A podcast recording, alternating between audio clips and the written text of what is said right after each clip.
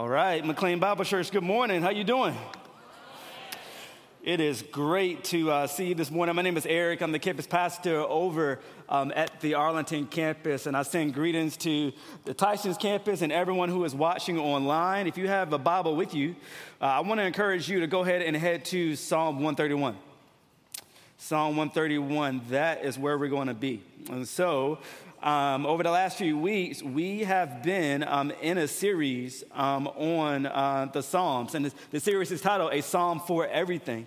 And my prayer for you is this it's that God would use our time in the Psalms to shape us so that we begin to be shaped more by the reality of His presence than the reality of our circumstances. Our God is good, He is holy, He has been so good to us. And the Psalms are such a picture how his reality, the reality of who he is, can shape our souls to love him even more. And so we're in Psalm 131. I'm looking forward to this. And last time I was here, I preached Psalm 121, right? And so I'm here in Psalm 131. That, that that's the same grouping of Psalms. Um, these are called the Songs of Ascent. And last time I explained this, but the Songs of Ascent um, are songs that were pretty much uh, the people of Israel's road trip playlist. They would sing these songs as they traveled uphill to Jerusalem uh, for their yearly pilgrimages. And so um, I, I love this music because these are traveler songs. And what these songs do for us today is this it's that they highlight the journey that all followers of Jesus are on. I say this because if you're a son and daughter of the living God, here's the thing Jesus has saved you, heaven is ahead of you, and His Spirit is inside of you. However, that does not mean that the road is easy. I love in the scriptures, scriptures give us actually three different pictures of followers of Jesus to help us understand the journey that we're on. And see, it gives us three pictures. The scriptures call us pilgrims, exiles, and disciples. And what that means is this is that pilgrims describes the fact that we're on a journey. Exiles describe the fact that our journey is not always easy. And disciples, well, that, that term reminds us that there's some hope that we're not alone, that there is someone with us, leading us, and teaching us along the way, and his name is Jesus Christ. And so, with that said, I want to read this text, Psalm 131, and I want to dive into it. And so, let's do it. Psalm 131. Here it is. It says, O Lord, my heart is not lifted up, my eyes are not raised too high. I do not occupy myself with things too great and too marvelous for me. But I have calmed and quieted my soul like a weaned child with its mother. Like a weaned child is my soul within me. O Israel, hope in the Lord from this time forth and forevermore. This is the word of God. Let's take a moment to pray together today. And Father, we are grateful that your word is open right now. And we are so grateful that you give us the opportunity to sit beneath your word in order to hear exactly what you are calling us to, what you are calling us to believe and do today. God, I pray that you help us to receive your words in faith and help us to obey whatever you tell us to do. We trust you. I pray these things in the name of Jesus. Amen. Amen. All right, guys, real quick, I want to address the elephant in the room. So I'm pretty sure you are wondering why did I come out here uh, in, crutches? Why am I sitting down? What's going on with this huge cast on my leg? And so uh, last week I was preaching at a summer camp uh, for high school students, and you know I'm at this camp and I'm trying to be young, I'm trying to be relatable, and I'm hooping, I'm hooping with these high school kids, right? Playing basketball because listen, like my, my, my inner me says I'm still 20 right? I know many of you guys, you're looking at me and you're like, Eric, you actually look 20. I appreciate that. Thank you. And so let me tell you what happened. Yes, amen. So let me tell you what happened. And so I um, am playing basketball. I have the ball. I'm on the wing. I'm painting the picture for you. I have visions of Allen Iverson, of giving him a crossover, taking him to the basket. So I cross to the left, I plant with my right, and I attempt to drive. And then all of a sudden, there's a loud pop. Yeah, there's a burning sensation. And what it was is this my soul loudly declared that Eric, you're 20, but my Achilles tendon loudly declared, Eric, you're almost 40. so, so, so in that moment, I, I ruptured my Achilles tendon. And, and, and what's, what's interesting about that is this Before that moment that I ruptured my Achilles tendon, I had never paid attention to my Achilles tendon before. never, right? I've, I've, never intentionally thought about my Achilles until last week, maybe never, right? And then my Achilles tendon made itself loudly known last week through the noise and the pain, right? You, you see, I'm going somewhere with this this morning. The reason why I didn't pay attention to my Achilles tendon before that moment is because here's the thing a healthy Achilles tendon does not call attention to itself. It only calls attention to itself when something is wrong with it. And when my Achilles tendon went wrong, it got really loud and really painful. And here's the thing I'm gonna bring this home to you. My Achilles tendon got loud last week. But let me tell you something. It is likely that your soul is loud today. What are you talking about? Well, what is your soul? We all have one, right? Your soul, here's the thing your soul is the immaterial part of you. It's a part of you that thinks. It's a part of you that feels. It's a part of you uh, that desires. It's a part of you that actually makes you, well, you, your, your, soul, like my Achilles, is not meant to call attention to itself. it's meant to simply do the work that it was created to do. It's simply, it's simply supposed to do the work of glorifying God. And our souls were meant to be about that work. And the fact that our souls are loud tells us that something is wrong with it. Eric, what are you, what are you talking about? Here's the thing. My Achilles declared that something is wrong with was wrong with it when it when, when it made the loud noise pop. Here's the thing. Your soul declares that there's something wrong with it when it declares this loud noise. Me. Me. Listen, a loud Achilles is an, an unhealthy Achilles. And here's the thing this morning a loud soul is an unhealthy soul. And I love this psalm because in this psalm, David advertises that he's found the way to a quiet soul. His soul went from loud to quiet. He declares this, he declares that he's found the quiet soul, and he encourages the people of God to do the same thing. And so we're gonna spend some time in these short three verses, and in these short three verses, we're gonna answer a couple of questions. We're gonna answer these questions Where does the noise come from? And we're going to answer where does the quiet soul come from? And then we're going to answer the, the, the, the big question how do we actually get a quiet soul? How do we get a quiet soul? So we're going to lead off, with the first question Where does the noise come from? I think we actually see this in verse 1. In verse 1, David, who is the author um, of, uh, of, of the Psalms, he actually reveals in Psalm 1 what he's left behind intentionally.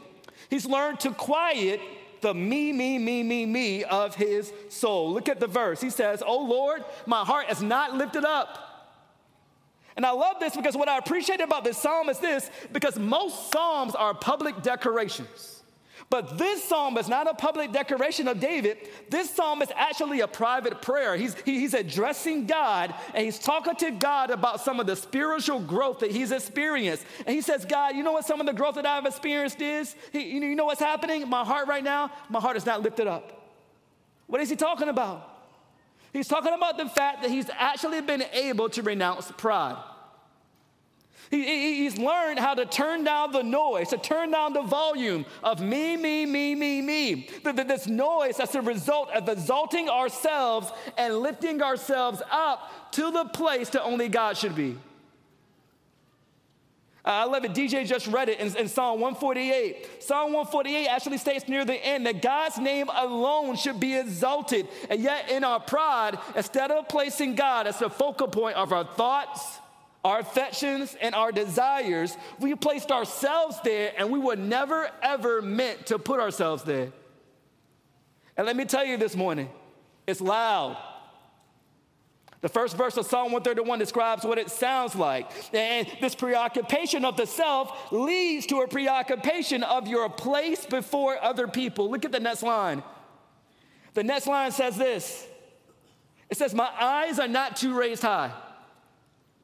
You see what that means? In other versions, it talks about this idea of haughty eyes. And, it, this carries this idea um, uh, of the eyes always looking to see how you're being perceived. I know I'm not the only person that struggles with that this morning. We're always comparing ourselves to other people to see how we measure up. And what that ends up doing in us is that either we end up boasting or we end up despairing. How much of our lives are spent playing the, uh, the, the, comparison game? For some of us, that drives everything we do. That, that's, driven, uh, um, that, that, that's driven what we wear, that, driven, that drives what we drive, that drives what we do. Because we can't stop the inner voice from telling us that we have to work and work and work in order to measure up to the people around us. I love what C.S. Lewis called this, calls this. He calls this straight up pride, uh, but, but I, love what he, I love how he describes it. So I want to give you a quote from C.S. Lewis. He, he, he explains this perfectly. He says, Pride is essentially competitive. It's competitive by its very nature, while the other vices are competitive only, so to speak, by accident.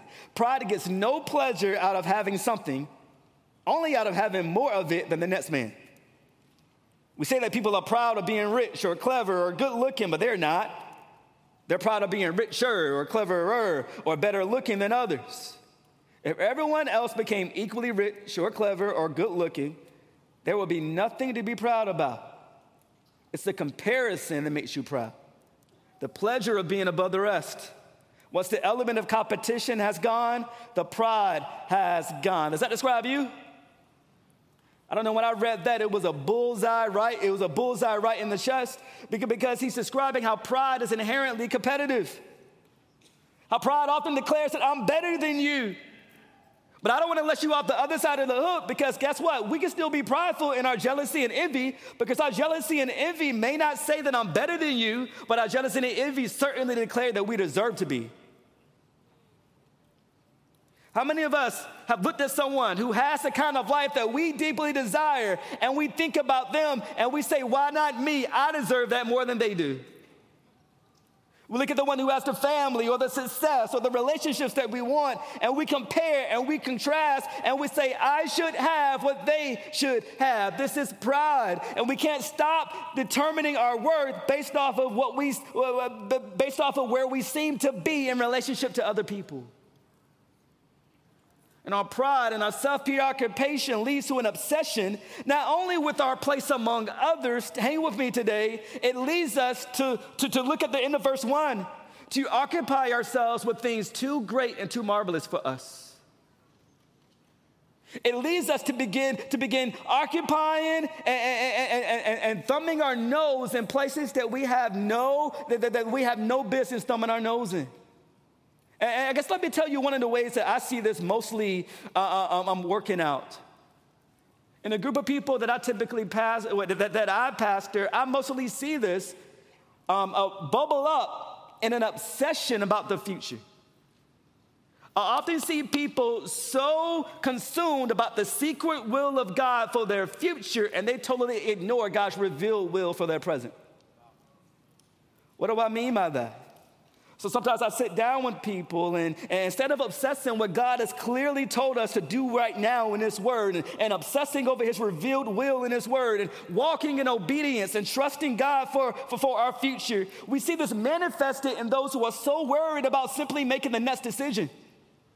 They're so worried about make a decision about the job, or make a decision about the spouse, or making a decision about this person. They're so worried and thinking, man, if I make the wrong decision, does that mean I'm out, I'm out of God's will? If I'm out of God's will, God can't bless me. And, and hear me today, this doesn't mean that you do not need to prepare for the future.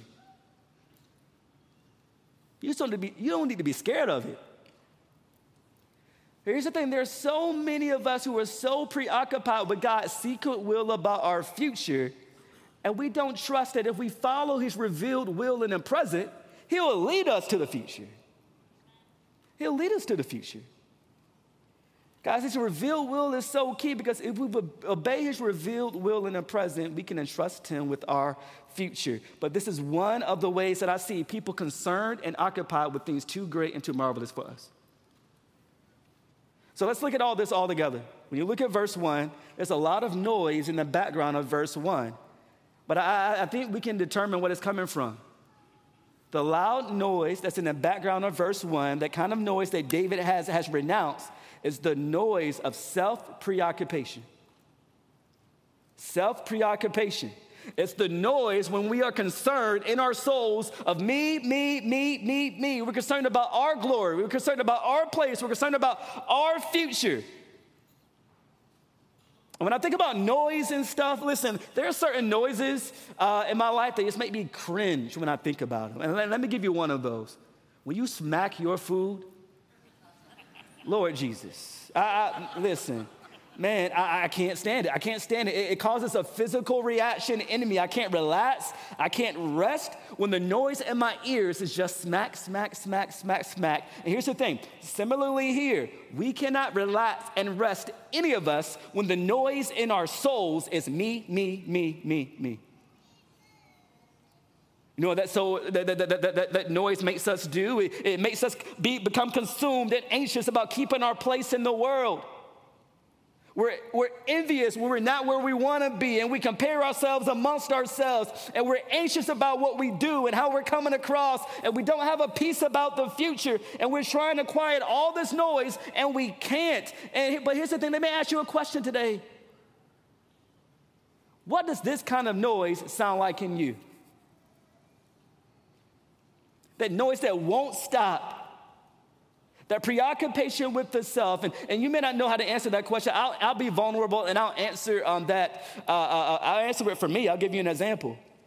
I tend to be consumed with what other people think about me. And a lot of the noise that I wrestle with in this life comes from a desire because I want to hear the approval of other people rather than the approval of God. And let me tell you, let me tell you how this manifests itself in, in, in my life. I'm, I'm, I'm, giving you kind of the, uh, the, the, the backdoor view of, of, of, of a pastor. Like I preach fairly often, and it's often the case that when I'm prepping during the week, I would hope that if I'm sitting with the Word of God, man, and I'm quiet, I'm just hoping that it's a quiet time, man, when I'm just hearing the voice of God. But let me tell you, more often than not, it's a noisy experience. Why is that? Because when I'm preparing a sermon, I'm often worried about what will people think about me when I preach this thing. I'm often worried, and I'm often worried about, man, is this sermon going to be helpful? When people, when people think I did a, a, a, good job, and hear me today, the goal of this is not for you to tell me that I did a good job, right? It's not the goal of it, because guess what? Even if you tell me that, it won't be enough. Why is that? Because next week is coming. I'm gonna sit down yet again on Tuesday and I'm gonna try to get quiet and hear the word of God. And guess what's gonna happen? That noise is gonna bubble up within me. And what I've learned is this human approval is not enough to quiet the noise of my soul. And listen, I can imagine that the things in this world, here's the thing, will not be able to quiet the noise of self preoccupation for you either. We think that getting a spouse, we think that the achievement, we think the perfect kids, we think the promotion, we think their approval, we think the likes and the followers and the accolades will quiet the noise and the desire uh, of self preoccupation in us. And let me tell you today, it won't. And my question for you today is this Don't you want to be free of the noise?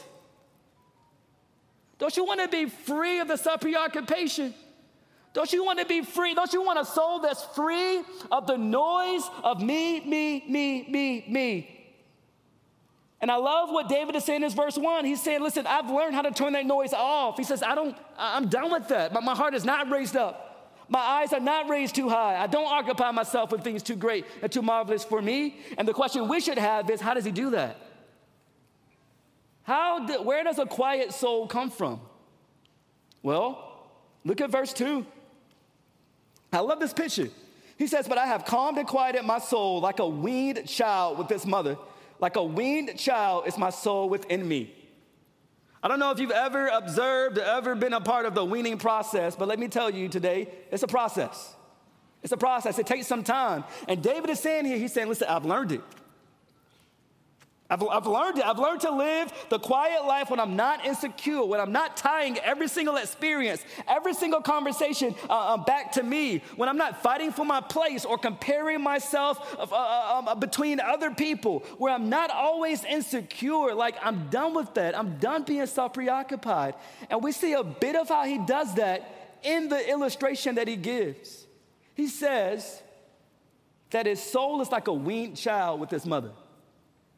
Hang with me here, because there's so much in this illustration. I've seen this process happen twice. Like, I have two kids, right? Uh, a weaned child is a child who's finally learned that they don't have to yell in order to get what they want. Right? Like, I, I know many of us, all of us have probably seen a hungry baby um, with, with its mother, and the baby's not weaned. What is that baby like? That baby's fussing, the baby's crying, it's not quiet.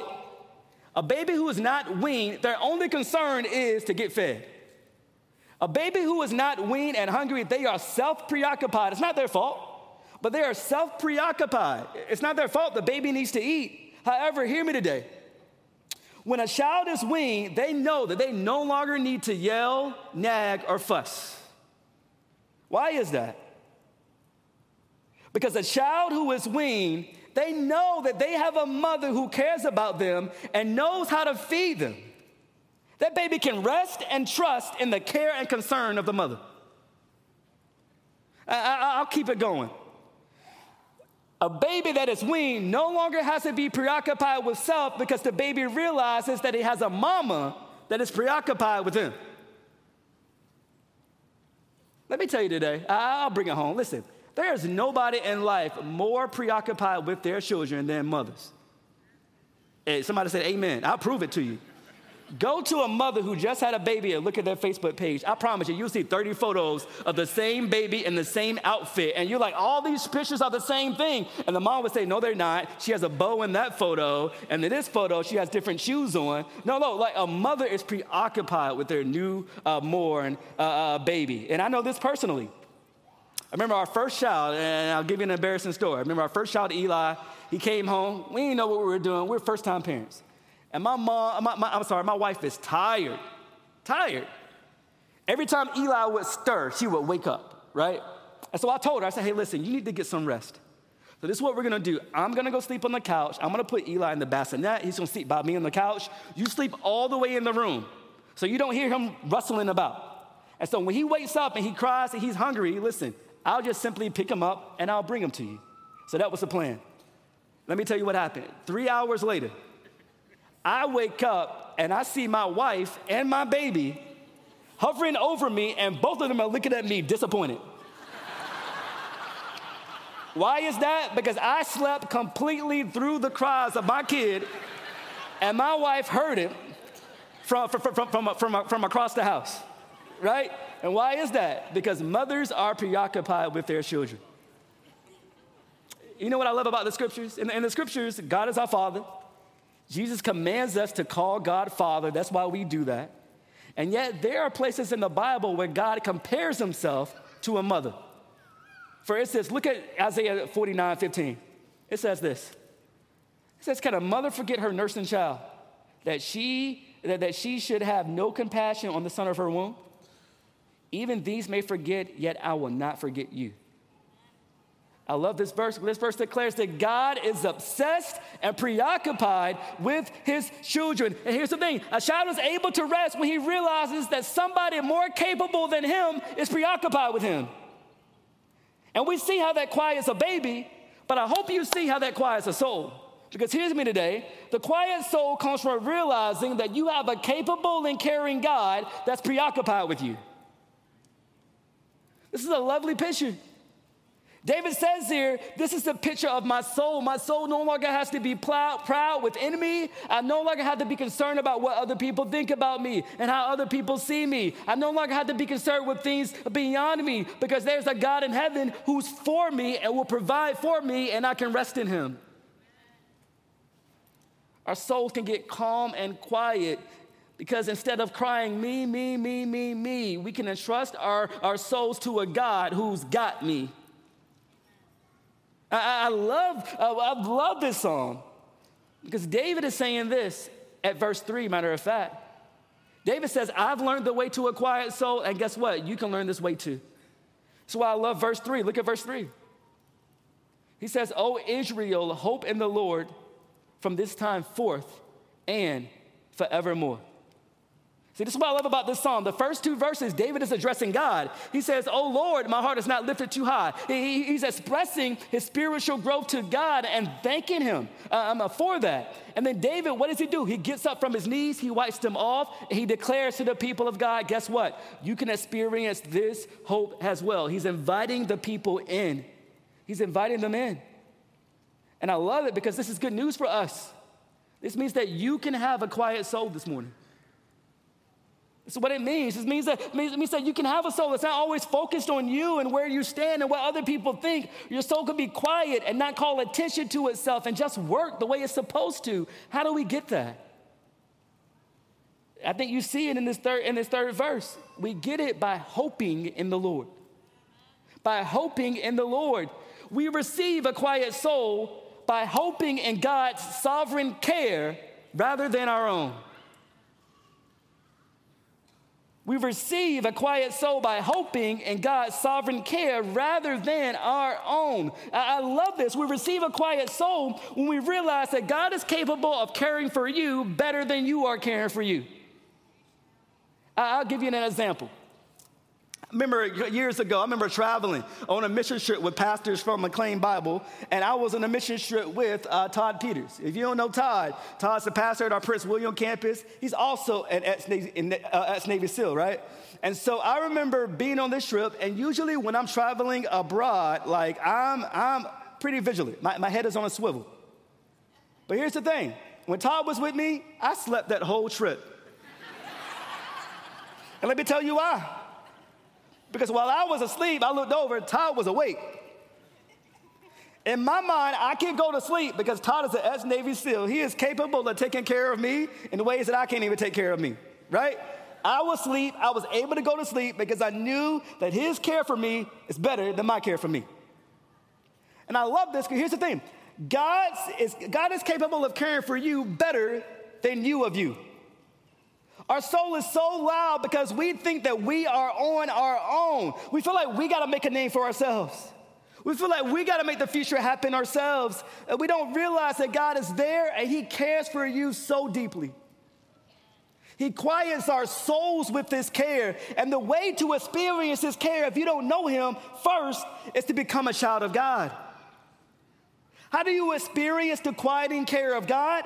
Well, you got to be a child of God. Uh, I'll give you another brief example, man. And this, this story actually may paint me in a bad light, but I'm gonna go for it anyway. I remember years ago being in a grocery store. I'm in an aisle and I look down, and I'm the only one on the aisle. I look down and there's a child, right? Child is there looking up at me. Child's crying, little blonde haired child crying. Child couldn't be two years old, and the child's alone. And the child reaches up to me in order, to, uh, in order for me to pick um, him up.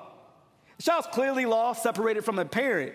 But, but, but, but, but here's the thing in the moment, I admit I was hesitant to pick this child up, to console him, to quiet him.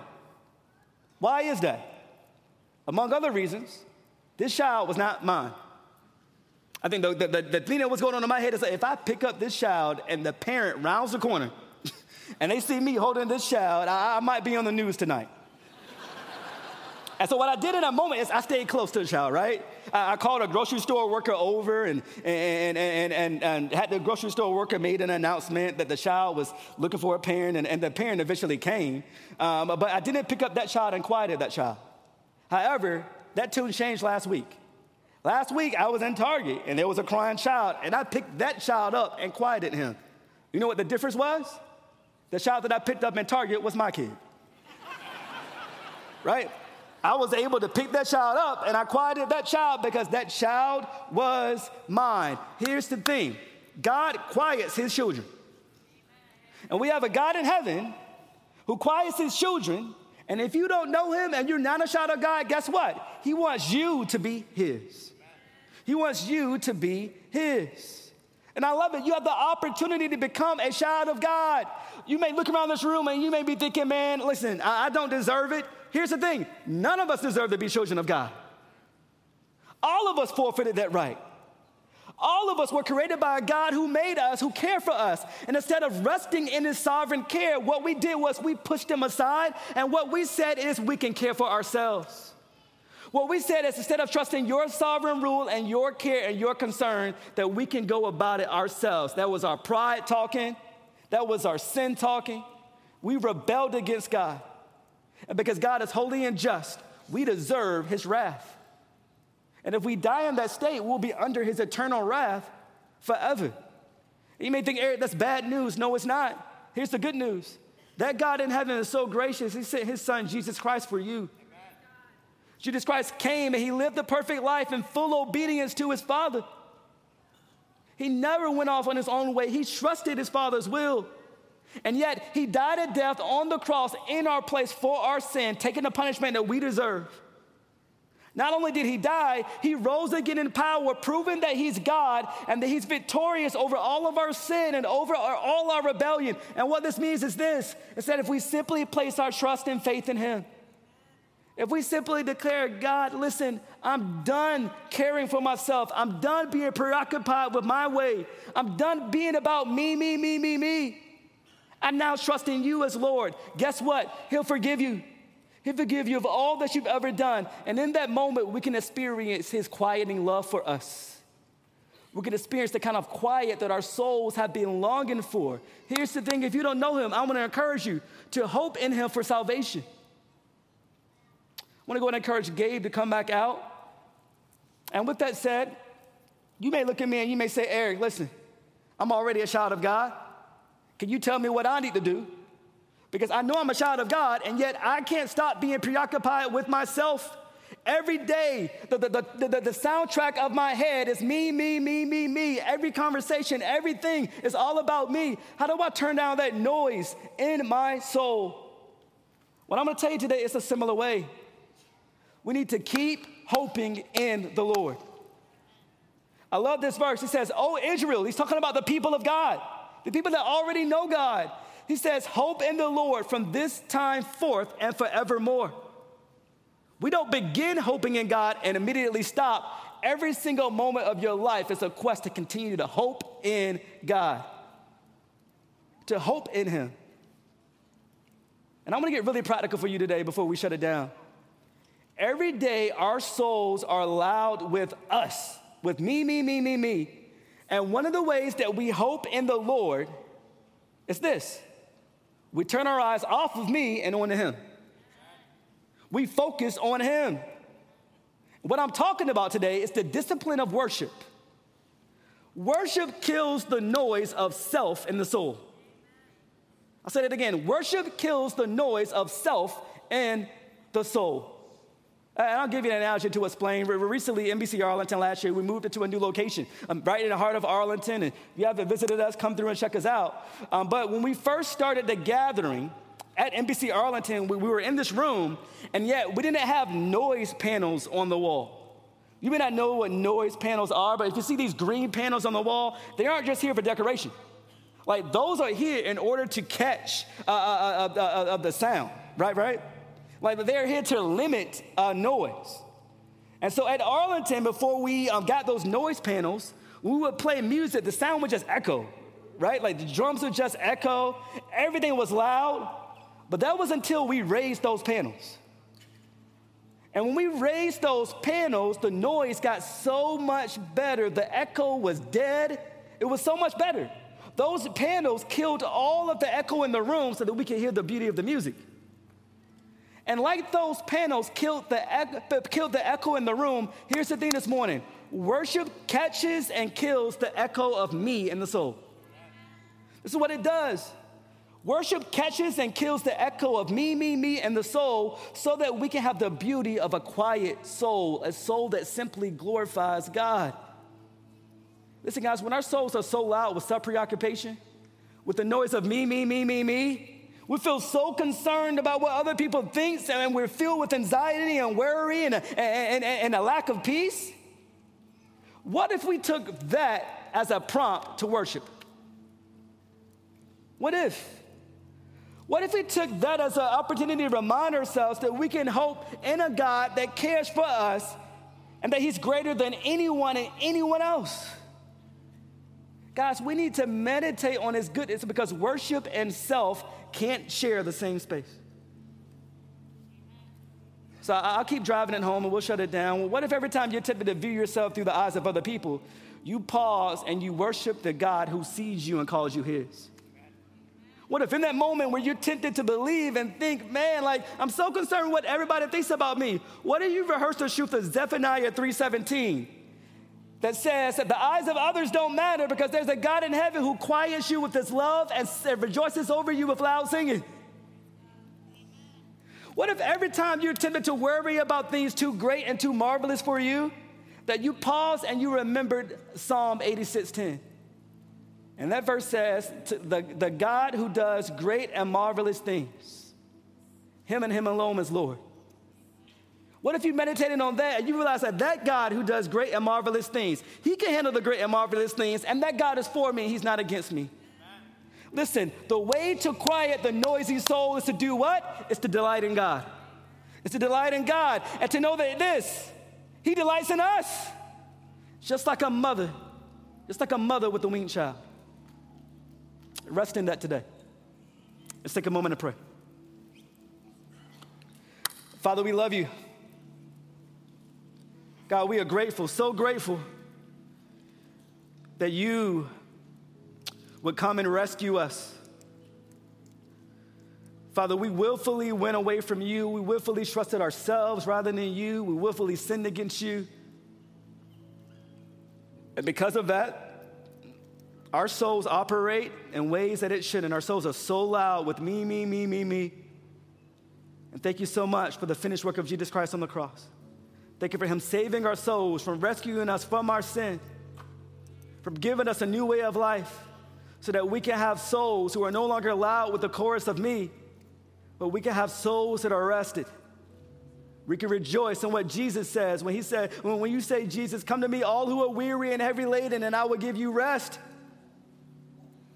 You say, take our yoke. you, you, you said for us to take your yoke upon us, for you are gentle and lowly in heart, for we will find rest for our souls. Thank you that rest is only found in you. Help us to find that. Help us to turn down the noise of me so we can turn up our preoccupation with you. Help us, Lord. We love you. I pray these things in the name of Jesus. Amen. Amen.